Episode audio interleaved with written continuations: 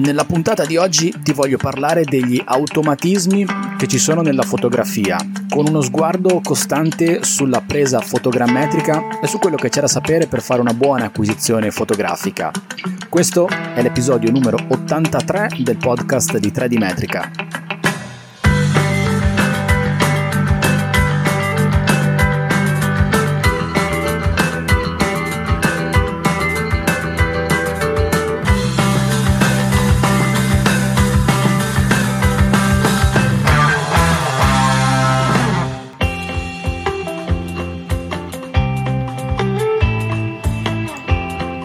Automatismi indubbiamente sono una grande cosa perché ci permettono di non pensare ad alcuni aspetti che eh, sono svolti, sono risolti e sono a carico di una, di una, testa pensante che in realtà sta dentro una scatoletta, dentro un algoritmo, un computer. Però dall'altra parte gli automatismi possono essere anche molto molto pericolosi perché se non ci mettiamo la testa quando lasciamo fare una macchina, lasciamo ad una macchina l'indipendenza di essere autonoma, potrebbero esserci dei risultati che non ci soddisfano per per niente o ci soddisfano poco. È il caso della presa fotografica. Le macchine fotografiche che abbiamo a disposizione per fare delle fotografie hanno sviluppato negli anni, soprattutto con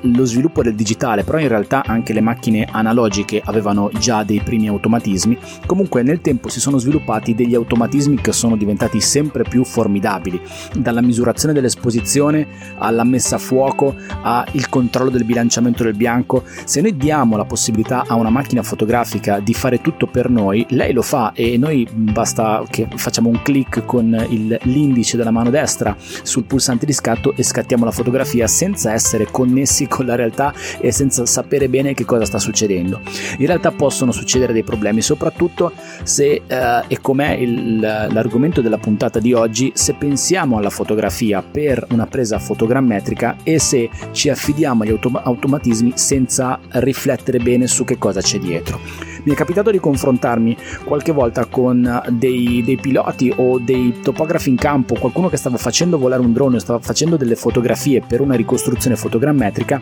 eh, e questi mi dicevano io ho scattato secondo le indicazioni che mi avevano dato magari al corso per diventare pilota APR nella, um, nella sezione legata alla fotogrammetria. Mi hanno detto devi fare tutto in automatico e io ho fatto in automatico ma le fotografie mi hanno dato dei problemi e non mi viene fuori il modello 3D. Oppure mi dicevano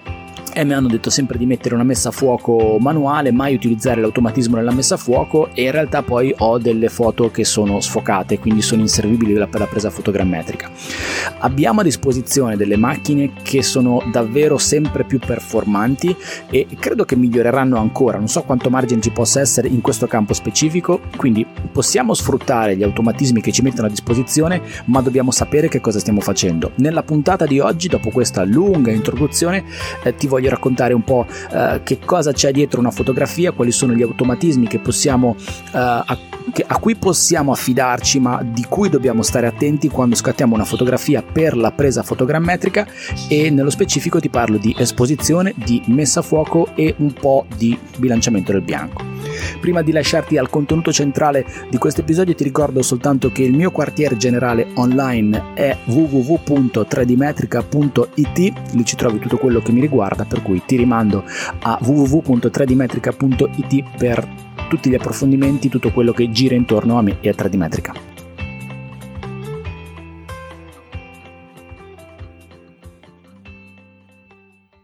Iniziamo dall'esposizione. In una delle puntate passate di questo podcast, insieme al mio amico fotografo Davide Umberto Zappa, abbiamo parlato dell'esposizione. Abbiamo detto che l'esposizione di una fotografia è mm, la combinazione di tre fattori che sono il tempo di scatto, l'apertura del diaframma e la sensibilità ISO, la ex sensibilità della pellicola, adesso la sensibilità dei pixel del sensore che eh, vengono impressionati dalla luce. La combinazione di questi tre fattori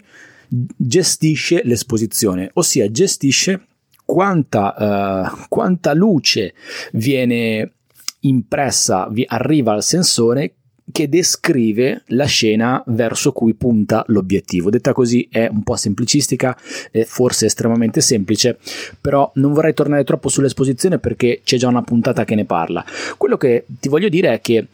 l'esposizione in una macchina fotografica può essere gestita in maniera del tutto automatica, del tutto manuale o in una via di mezzo, diciamo in maniera semi-automatica. Se tu imposti la tua macchina fotografica in modalità eh, automatica, lei mm, valuta eh, la scena che sta inquadrando l'obiettivo, ha un esposimetro interno che lavora non su luce incidente ma su luce riflessa, cioè la scena attraverso l'obiettivo illuminata dalla fonte di luce, nel caso della fotogrammetria tipicamente il sole, dà delle informazioni alla macchina fotografica che giudica la quantità di luce e giudica quella che secondo lei è l'esposizione corretta e poi fa delle scelte in maniera del tutto automatica per noi in termini di tempi di scatto e diaframmi. Generalmente uh, ISO è un parametro, quindi la sensibilità ISO è un parametro che balla un po' di meno rispetto ai tempi e ai diaframmi, però è un parametro che può essere del tutto automatizzato, quindi uh, si lavora su delle combinazioni di tre. Però lavorian- lavorando su tempi e diaframmi la macchina sceglie, uh, sceglie per noi. Questa sembra una cosa molto molto utile, una cosa molto comoda, in effetti è una cosa molto comoda, specialmente se, uh, se, abbiamo una macchina fotografica vogliamo tirare fuori la macchina fotografica dalla tasca e fare una fotografia. È molto comodo per fare una fotografia in strada, per fermare un momento bisogna starci un po' più attenti quando si lavora per la fotogrammetria, dove l'immagine non deve essere artisticamente bella, non deve essere un'immagine creativa, ma deve avere dentro le informazioni che serviranno poi ai software per poter elaborare una nuvola di punti. Quindi la cosa che bisogna assolutamente evitare in un'immagine è, in termini di esposizione, la sovraesposizione o la sottoesposizione. Quindi se la macchina fotografica uh, fa una scelta per me è probabile che quella scelta sia una scelta cautelativa in termini di esposizione, quindi l'esposizione in questo caso dovrebbe generalmente essere corretta.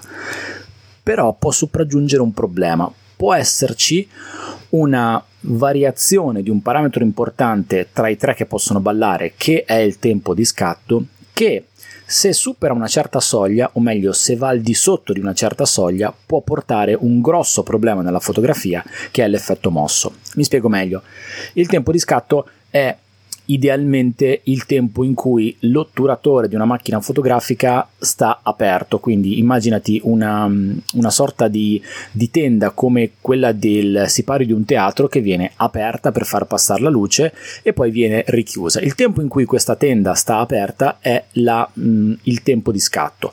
Ora non è proprio così perché nelle macchine fotografiche, in alc- molte macchine fotografiche, l'otturatore mh, in questo senso che mh, si chiama otturatore meccanico non esiste più, eh, c'è un otturatore elettronico che simula il funzionamento dell'otturatore meccanico, però il principio è solito. Più è basso il tempo di scatto, quindi più è lento eh, in termini di tempo, proprio si misura come secondi o frazione di secondo, più è lento il tempo di scatto e maggiore è il tempo in cui l'otturatore sta aperto. Questo permette alla luce di entrare in maniera più spinta perché più la tenda del teatro sta aperto e, e più luce entra dietro le quinte o dal, dal dietro le quinte verso il pubblico viceversa ma il problema è che se l'otturatore sta aperto troppo a lungo, la foto rischia di essere mossa se la camera non è ferma e in una presa fotogrammetrica è veramente difficile che una camera sia ferma. Potrebbe essere ferma se metti una camera su un cavalletto, su un treppiedi e fai delle fotografie da terra di un edificio, ad esempio. Allora lì sì che è ferma e ti puoi prendere un po' più di licenza in termini di tempo di scatto. Ma se stiamo parlando ad esempio di un drone che si sta muovendo,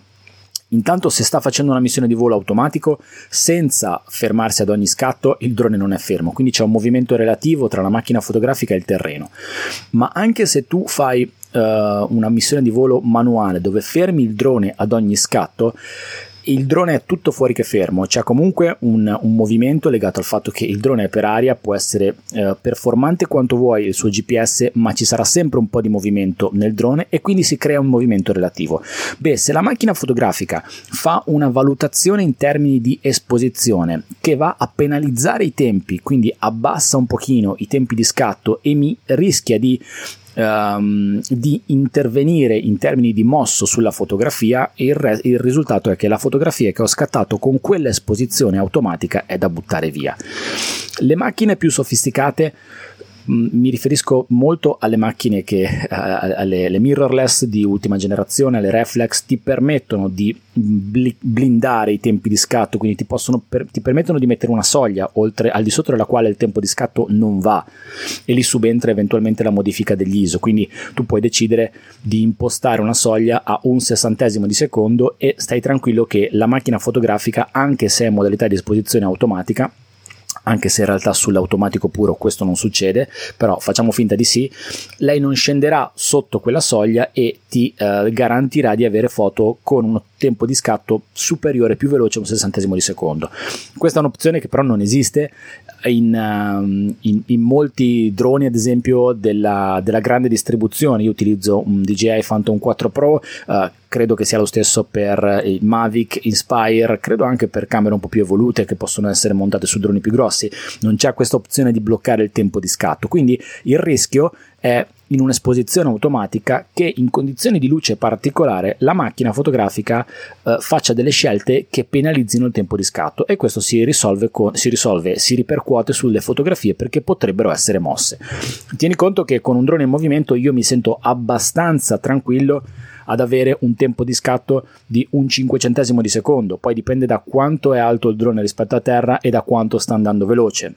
se è basso e va particolarmente veloce, allora i tempi di scatto devono essere ulteriormente abbassati per evitare di avere l'effetto mosso. Quindi questa, questo potrebbe essere un problema dell'esposizione automatica e mi è capitato di sentire persone che avessero espo- impostato l'esposizione automatica ma eh, si sono trovate con fotografie mosse proprio perché è successo questo, perché la macchina ha penalizzato i tempi e ha, in, ha fatto sì che ci fosse del movimento. Quindi potrei scegliere di andare completamente in modalità manuale. Modalità manuale mi permette di decidere io come operatore tramite i controlli della macchina fotografica o tramite i controlli dell'app di gestione del volo se sto parlando di un drone di scegliere i parametri che generano l'esposizione, il tempo di scatto, l'apertura del diaframma e gli ISO. Questa sicuramente è un'opzione che mi dà il controllo, mi dà il controllo totale di quello che sta succedendo ed è una cosa buona avere il controllo di quello che sta succedendo, vuol dire che eh, stiamo gestendo noi tutto quanto, tutto il processo di acquisizione dei dati. È sempre una cosa molto positiva.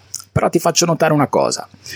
Immagina di essere un pilota di, di drone. Ci, torno sempre sulla, sull'aspetto drone perché eh, si presta molto a, a, tanti esempi e poi perché è un campo in cui ci lavoro parecchio. Stai sorvolando una zona dove c'è una forte, forte alternanza di luci e di ombre. Magari stai sorvolando una. stai facendo un rilievo in una, in una, valle montana dove c'è una luce di taglio, quindi ci sono zone illuminate e zone molto molto meno illuminate, zone in ombra. Il drone sta facendo una missione di volo automatica e sta passando uh, delle stri- con delle strisciate su tutta l'area del rilievo. La mia domanda è: tu sei in grado di avere il controllo totale dei parametri di scatto, quindi cambiare mentre stai volando e mentre controlli il drone in volo l'esposizione, quindi o il tempo di scatto o la velocità o la, l'apertura del diaframma o eventualmente anche gli ISO in modo tale da avere sempre l'esposizione corretta. Sei in grado di essere così responsive da saper gestire l'esposizione di uno scatto con un drone che scatta una fotografia ogni, quando va bene, 5 secondi, potrebbero essere anche di meno se scegli di scattare in JPEG. Ogni 5 secondi devi valutare se ti cambia qualcosa nella camera che, eh, è, che inquadra, che, che è a bordo del drone, inquadra il terreno e fare le scelte, in più controllare anche il drone. Io credo che questa sia una cosa molto difficile da fare, estremamente difficile che può portare anche a degli errori. Magari può Um, può portare a dimenticare un controllo sul tempo di scatto o sull'apertura del diaframma, oppure te ne puoi anche disinteressare completamente, imposti la macchina in manuale e uh, giudichi l'esposizione su un'area, ma se poi il drone si, ti, ti, si sposta su un'area dove la luce che arriva, o meglio, la luce che viene riflessa dall'aria alla macchina fotografica è completamente diversa, il risultato è che potreste avere delle foto perfettamente mo- ferme perché il tempo di scatto è fermo, ma potrebbero essere sottoesposte o sovraesposte. Il risultato è che hai delle immagini che non sono così inservibili come una, una fotografia mossa, ma uh, se è scattato un JPEG e se la sovrapposizione o sottoesposizione è veramente forte, comunque sono immagini che non sono davvero l'ideale per un progetto fotogrammetrico. Quindi un'esposizione manuale non è banale da gestire. Mi viene in mente un altro esempio. Uh, supponiamo che stai facendo fotografie di una facciata in una giornata in cui c'è mh, un po' di nuvola in, in, cielo, ma c'è anche sole, c'è un'alternanza sole-nuvole e in quel momento stai fotografando la facciata con il sole che proprio sta picchiando sulla facciata, ma ci sono le ombre perché in quel momento è nuvoloso. Se tu fai una campagna di fotografia impostando la, mh, diciamo, la presa, l'esposizione in modalità manuale, valuti l'esposizione in momento in cui ci sono eh, il sole coperto dalle nuvole e incominci a scattare e poi ti dimentichi di cambiare l'esposizione quando magari il sole esce dalle nuvole, avrai il risultato come risultato che nelle fotografie in cui il sole picchia direttamente sulla facciata, quelle fotografie saranno sovraesposte e di tanto perché una differenza di esposizione tra sole e sole eh, coperto dalle nuvole è davvero tanto, potrebbero essere veramente fotografie bruciate. Quindi l'esposizione manuale, soprattutto se è lasciata a se stessa, è sbagliata. E non è che è sbagliata, è, va controllata ed è per, non è per niente banale da controllare. C'è un'opzione che a mio avviso è interessante, che è una via di mezzo. A volte spesso si dice che la verità sta nel mezzo. In questo caso io la trovo molto utile come opzione e impostazione di scatto, che è una, una scelta di semi-automatismo. Ossia, io generalmente eh, scelgo di quando faccio aerofotogramm- aerofotogrammetria uh, su vaste aree scelgo di impostare la macchina fotografica in modo tale che misuri l'esposizione in maniera semiautomatica dando la priorità ai tempi di scatto. Cosa vuol dire? Vuol dire che io fisso il tempo di scatto che non deve variare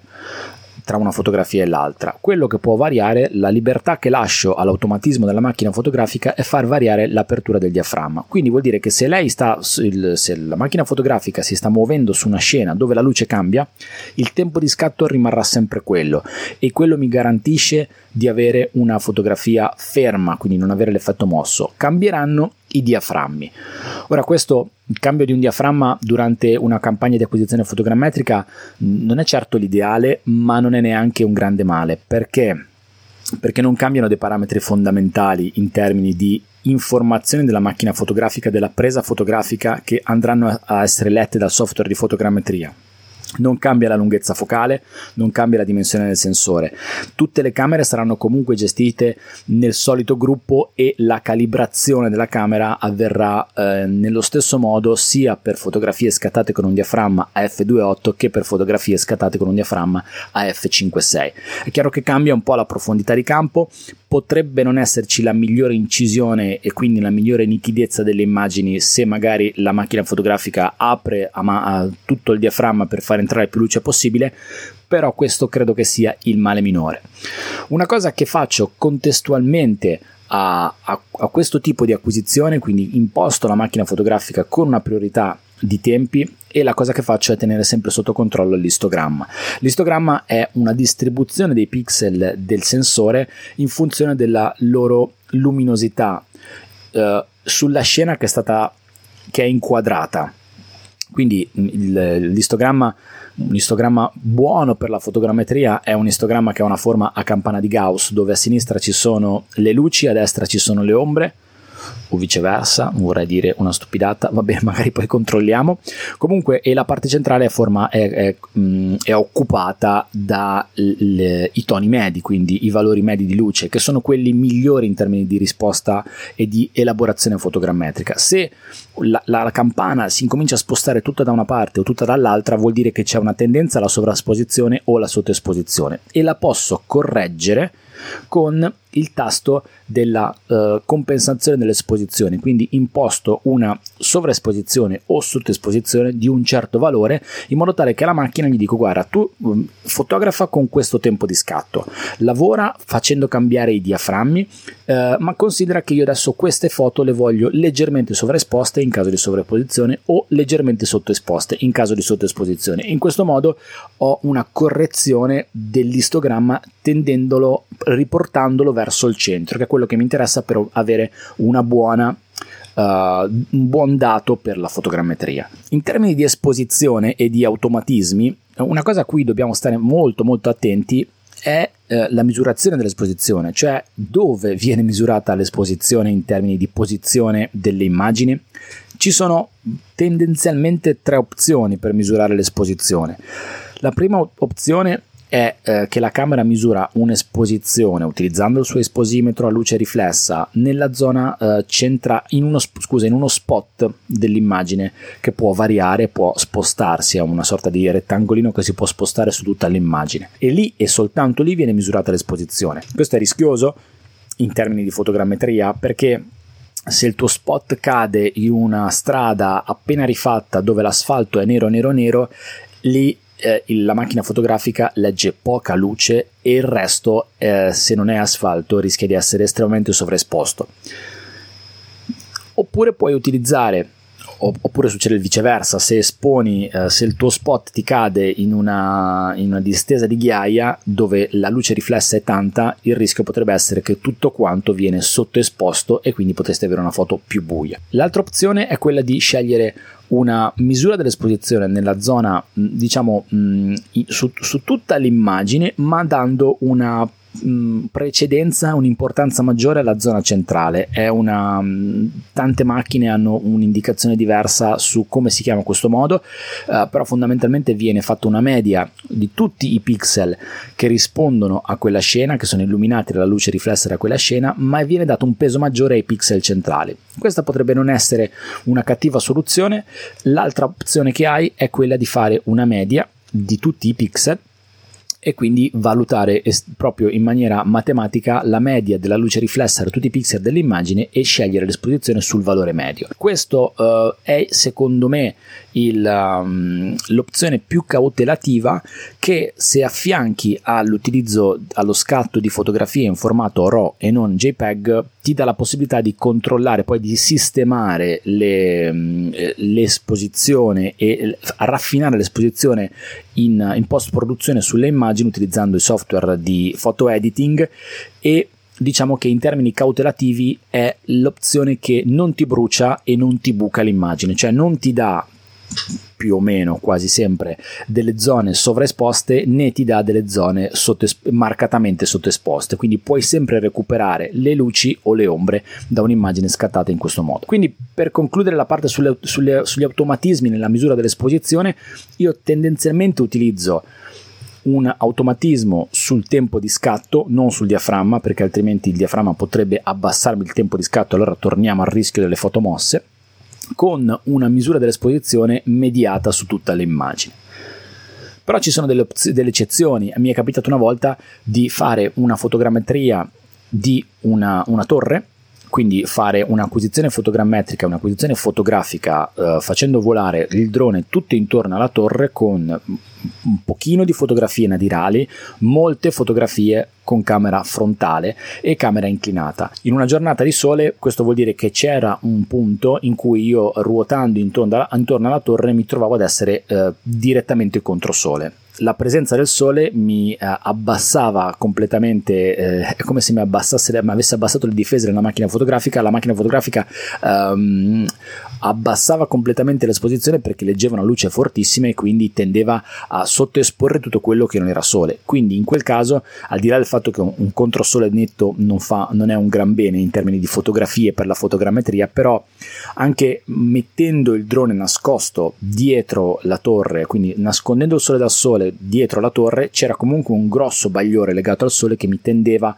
eh, che tendeva l'automatismo a portare la fotografia a essere sottoesposta. In quel caso lì, allora sono passato all'esposizione controllata manuale in cui ho gestito l'istogramma e quello che vedevo a terra in termini di feed di immagine in modo tale da avere una fotografia che fosse la più la, la, esposta nel miglior modo possibile per la presa fotogrammetrica. Quindi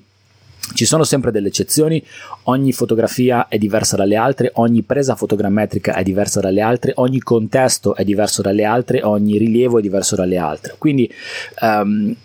non si può dire che uh, l'automatismo della macchina fotografica è legge né si può dire che bisogna fotografare in modalità manuale. Ci sono sempre delle, delle vie di mezzo che devono essere valutate e devono essere valutate molto attentamente volta per volta in, in, in relazione al contesto in cui ti trovi a fare le fotografie. Un altro automatismo che viene gestito dalle macchine fotografiche è quello della messa a fuoco. Beh, anche questo è abbastanza importante perché una foto, uh, allora una foto sfuocata è diversa da una foto mossa.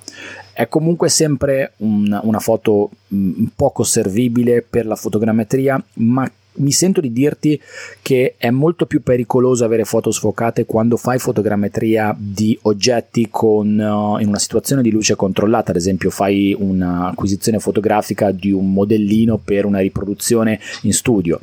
perché la presa fotografica di quel tipo è una presa ravvicinata e se c'è dello sfocato è veramente uno sfocato che ti danneggia tanto la fotografia. Uh, però c'è da dire che uh, può capitare di um, sbagliare la messa a fuoco anche in prese fotogrammetriche da un po' più distante e avere delle fotografie che anche se non sono proprio inservibili però non è che ti danno quel grande risultato come invece potresti aver ottenuto utilizzando una fotografia perfettamente a fuoco. La messa a fuoco è mh, automatica lavora sui contrasti, quindi non è che devi controllare tante cose in termini di messa a fuoco, devi decidere se vorrai che la tua messa a fuoco sia gestita da te, operatore, o sia gestita dalla macchina. Uh, ma anche nel momento in cui è gestita dalla macchina, quindi messa a fuoco automatica, devi stare attento tu come operatore al fatto che quello che sta davanti alla macchina fotografica può cambiare e possono esserci degli elementi che sono più vicini rispetto agli elementi che erano in realtà più, che erano più lontani qualche, qualche minuto fa quando magari le stavi fotografando qualcosa di più lontano e allora lì devi comunque sempre modificare la messa a fuoco. La messa a fuoco automatica lavorando sul contrasto basta che tu fai una sorta di um, schiacci un tasto oppure fai una mezza pressione del, del, del, pulsante di scatto della macchina fotografica o del controller del drone generalmente è così e il, il drone, il, la macchina fotografica scusa ti fa una messa a fuoco ti ferma la messa a fuoco in funzione del contrasto che vede della scena che individua e poi ti scatta la fotografia. Uh, oggetti come distese di campi nevosi, acciaio, eh, possono dare dei problemi alla messa a fuoco perché mancano un po' proprio questi elementi di contrasto. La messa a fuoco invece manuale, nella messa a fuoco manuale hai il totale controllo di quello, che, di quello che sta succedendo, decidi tu come vuoi avere la messa a fuoco in funzione di quello che vedi. Io mi sentirei di, um, di stare abbastanza tranquillo nella, nell'automatismo sulla messa a fuoco a patto che tu stia sempre con gli occhi vigili, che stia sempre vigile su quello che cambia davanti alla, all'obiettivo della macchina fotografica. Mi spiego meglio. Uh, supponiamo che tu stai facendo di nuovo un rilievo refotogrammetrico, hai il drone a terra, um, il drone a terra lo stai armando, quindi la camera magari sta riprendendo qualcosa, i tuoi piedi, che sta, guarda, sta riprendendo i tuoi piedi che sono a una distanza di due metri da, dalla camera. Mm, met, fai a terra la messa a fuoco inavvertitamente, schiacci il pulsante di messa a fuoco, la macchina fotografica in automatico mette a fuoco sui piedi che essendo a due metri da terra sono un oggetto abbastanza vicino, quindi siamo un po' più nel campo, non vorrei dire una brutalità, però siamo un po' più vicini al campo del macroscopico rispetto alle grandi distanze di prese di un volo fotogrammetrico a 70, 60 60, 50, 40 metri. Se ti dimentichi del fatto che la macchina fotografica o non fai caso al fatto che la macchina fotografica ha messo a fuoco la distanza dei tuoi piedi, quando mandi il drone in aria e inizi a fare la tua acquisizione fotogrammetrica, la distanza di messa a fuoco è rimasta a 2 metri, quindi tutti gli oggetti che sono più lontani saranno un po' sfocati e ehm, potrebbero essere anche parecchio sfocati. Le sagome si distinguono, un po' la ricostruzione fotogrammetrica dovrebbe riuscire, è, è meno peggio la, lo sfocato rispetto al mosso. Il mosso è veramente, eh, è veramente il peggio che può capitare nella, nella, fotografia, però anche lo sfocato ti fa perdere un sacco di informazioni. La nuvola di punti sparsa sarà meno, meno popolata perché ci sono meno punti. Gli algoritmi Structure from Motion non riescono a trovare tutti i punti che riuscirebbero a trovare nelle foto a fuoco e così la nuvola di punti densa è fatta da meno punti. Quindi anche se l'automatismo nella messa a fuoco funziona e funziona abbastanza bene, devi comunque essere sempre vigile su quello che succede. Personalmente mi capita di eh, fare, avere due tipi di approcci diversi in funzione di quello che sto l- rilevando mh, in campo. Se devo fare una fotogrammetria da distanza 30, 40, 50, 60 metri o oltre, diciamo da 40 metri in su, mi affido abbastanza tranquillamente alla messa a fuoco manuale con distanza a infinito. L'ottica che monta la camera che viene trasportata dal mio drone è un 24 mm. Le ottiche grandangolari hanno una, mh, diciamo, una distanza di messa a fuoco in cui gli oggetti sono effettivamente a fuoco che è abbastanza corta, quindi 5, 6, 10 metri. Se volo, eh, se faccio fotografia a una distanza abbondantemente superiore a questa minima distanza di messa a fuoco, sono abbastanza tranquillo che saranno a fuoco. Per cui mettendo a infinito non mi devo più preoccupare di eventuali cambi o di sorvoli, ad esempio, di un palazzo, quando in realtà quello che mi serve fotografare è il terreno, mentre il palazzo è in realtà molto più vicino eh, al drone in quel momento quindi può variarmi la messa a fuoco. Se invece faccio una mm, fotogrammetria di prossimità, quindi devo fare una fotogrammetria per ricostruire qualcosa con un alto livello di dettaglio sia in termini di punti che in termini di texture, allora, quindi 5-10 metri, allora quello che faccio è una messa a fuoco automatica, ma in maniera costante appena succede qualcosa di fronte alla macchina fotografica in termini di distanze cambiate tra la macchina fotografica e l'oggetto che sto rilevando rifaccio la messa a fuoco. Quindi faccio una metà pressione sul pulsante di scatto e rimetto a fuoco l'immagine per essere sicuro di avere l'immagine perfettamente a fuoco. L'ultimo automatismo che ci permette che le macchine fotografiche riescono a gestire è un automatismo di cui io generalmente non mi preoccupo mai che è la, il bilanciamento del bianco, ossia come la macchina fotografica interpreta in termini di colori, di temperatura del colore la scena. Non, mi, non me ne preoccupo mai perché io utilizzo uh, il formato RAW per scattare le fotografie e per utilizzare le immagini per il progetto fotogrammetrico. In realtà non utilizzo il RAW nel progetto fotogrammetrico, ma sviluppo il RAW in programmi apposta e, e poi li trasformo in JPEG e questi programmi mi permettono di gestire in maniera molto veloce e molto rapida il bilanciamento del bianco. Per cui per me il bilanciamento del bianco è sempre su automatico, ma non costituisce mai un problema perché lo posso sempre cambiare. Diverso è se tu facessi una acquisizione fotogrammetrica eh, in, utilizzando il, il JPEG e magari allora potresti valutare di cambiare il bilanciamento del bianco uh, in funzione della luce che effettivamente sta incidendo la tua scena per avere la miglior resa in termini di cromatismo. Considera però che per il prodotto topografico principe della fotogrammetria la nuvola di punti um, il bilanciamento del bianco incide sì, però il dato tridimensionale è solidissimo non ci sono delle grosse differenze, anzi non c'è nessuna differenza tra un bilanciamento del bianco che ti dà un'immagine un po' più calda rispetto a uno che te la dà un po' più fredda. Diverso è quando vai a generare la texture, allora la texture uh, prende le informazioni delle immagini e crea questo vestito che viene calato addosso alla mesh, allora se la foto è un po' più calda, un po' più fredda, magari ti può cambiare, specialmente se stai facendo una fotogrammetria di qualcosa, di qualche oggetto, di qualche monumento dove la tessitura cromatica è un dato molto importante. Ma se stai facendo così mio consiglio principale è di non preoccuparti dell'automatismo del bilanciamento del bianco, del white balance, ma di scattare in formato RAW perché poi dopo tutto quanto il RAW lo riesce a correggere. Si riescono a correggere anche un po' di problemi legati all'esposizione in RAW. Se c'è una minima sottoesposizione, una minima sovraesposizione, e minima intendo anche uno o due stop di sovraesposizione e sottoesposizione, se non ci sono zone bruciate totalmente bianche o bucate totalmente nere, nel RAW si riescono a recuperare. Una cosa che non si riesce a recuperare nel file RAW è la sfocatura e l'effetto mosso. Per questo che ti dicevo che comunque il mosso soprattutto è il peggio che possa capitare al progetto fotogrammetrico, perché non lo recuperi più, non c'è proprio modo di recuperare l'effetto mosso. Quindi eh, il RAW è una, una, un possibile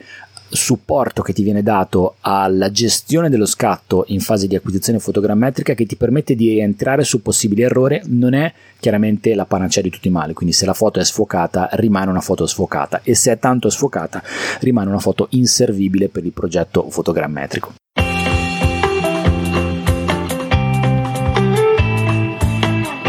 Spero di averti dato delle informazioni utili per quanto riguarda gli automatismi che gestiscono il processo fotografico con un po' di attenzione e un occhio particolare al proge- all'acquisizione fotogrammetrica. Uh, io credo che uh, in quest'ambito non si possano dare delle regole fisse, le regole uh, se, se ci sono sono lì per essere valutate ma anche un po' per essere infrante. Chi ti dice che per fare fotogrammetria devi necessariamente fare una messa a fuoco automatica, un'esposizione automatica, una messa a fuoco manuale, ti sta costringendo dentro una scatola dove magari il tuo campo di applicazione è, è, non c'entra niente con quello che sta dentro quella scatola, magari tu ti, a te serve fare qualcos'altro perché devi fare un'acquisizione diversa. Per cui è bene conoscere tutto quello che la strumentazione ci mette a disposizione, tutto quello che la tecnologia eh, ci mette a disposizione con i suoi strumenti che sono davvero sempre più evoluti, ma è bene conoscere che cosa c'è dietro per poterlo gestire secondo le nostre esigenze, secondo le tue esigenze. Quindi eh, conosci gli automatismi della tua macchina fotografica, ma non ti ci affidare a scatola chiusa. Conosci, eh, controlla la macchina fotografica in modalità manuale, avendo pieno controllo di tutto quello che fai, ma se puoi sfrutta gli automatismi della macchina fotografica per facilitarti il lavoro. D'altra parte quando sei in campo il tuo obiettivo è quello di fare un buon lavoro e in questo caso un buon lavoro significa fare una buona acquisizione fotografica, possibilmente eh, impiegando il meno tempo possibile che è la tua risorsa più preziosa e portando a casa il risultato nel miglior modo possibile. Per cui se hai a disposizione qualcosa che ti aiuta a farlo, perché no, utilizzalo, ma utilizzalo sempre con coscienza di quello che c'è dietro. Ti ricordo che se ti vuoi mettere in comunicazione con me mi puoi mandare una nota audio o puoi mandarmi un messaggio uh, su Telegram, mi trovi a telegram.me slash Paolo. Se utilizzi Telegram ti invito a iscriverti al canale Telegram di 3D Metrica, telegram.me slash 3D Metrica, altrimenti trovi tutte le altre informazioni che mi riguardano, altri modi per metterti in comunicazione diretta con me, i miei profili social network personali di 3D Metrica, trovi tutto a www.3dmetrica.it e su 3dmetrica.it hai anche la possibilità di diventare un finanziatore di 3D Metrica, di supportare il progetto di 3D Metrica, di darmi il tuo contributo, di salire a bordo degli altri finanziatori che sono produttori, sono coautori, sono su- supporter del progetto e rendono tutto quanto, tutto quello che ruota attorno a 3D Metrica sostenibile e possibile. E come ogni puntata ci tengo tantissimo a ringraziare i finanziatori che, piano, che crescono costantemente, questa cosa mi rende estremamente felice, quindi grazie mille a Domenico Argese, Marco Rizzetto, Luca Lucchetta, Fabrizio Comiotto, Luigi Giovanni Gennari, Stefano Chiappini, Alessandro Paganelli, Giampaolo Beretta, Gianluca Palmieri, Massimo Ratto Cavagnaro, Martina Parini, Alessandro Bruscagin, Loris Bergamini, Marzio Marinelli, Daniele Pesci, Mario Puppo, Gianluca Pavone, Cristian Giardelli, Tiziano Cosso, Massimiliano Piras, Walter Nencioni, Giampaolo Grosso, Edoardo Filippini, Matteo Marzari, Luca Da Canal, Federico De Betto, Mauro Perega, Salvatore Onorato, Luca Caveniero, Andrea Moscatelli, Michele Girardi, Alessandro Vernassa, Giampaolo Bonini, Martina Francescangeli, Mario Munda, Marco Massignan, Antonio De Angelis, Daniele Madella, Roberto Innocenti, Ottavio Gioglio, Giancarlo Ciaccia, Cosimo Caniglia, Stefano Rocco, Maurizio Azzola, Valentino Laurelli, Gianluca Suppa e Nicola Diaroni. Grazie ragazzi per il vostro supporto.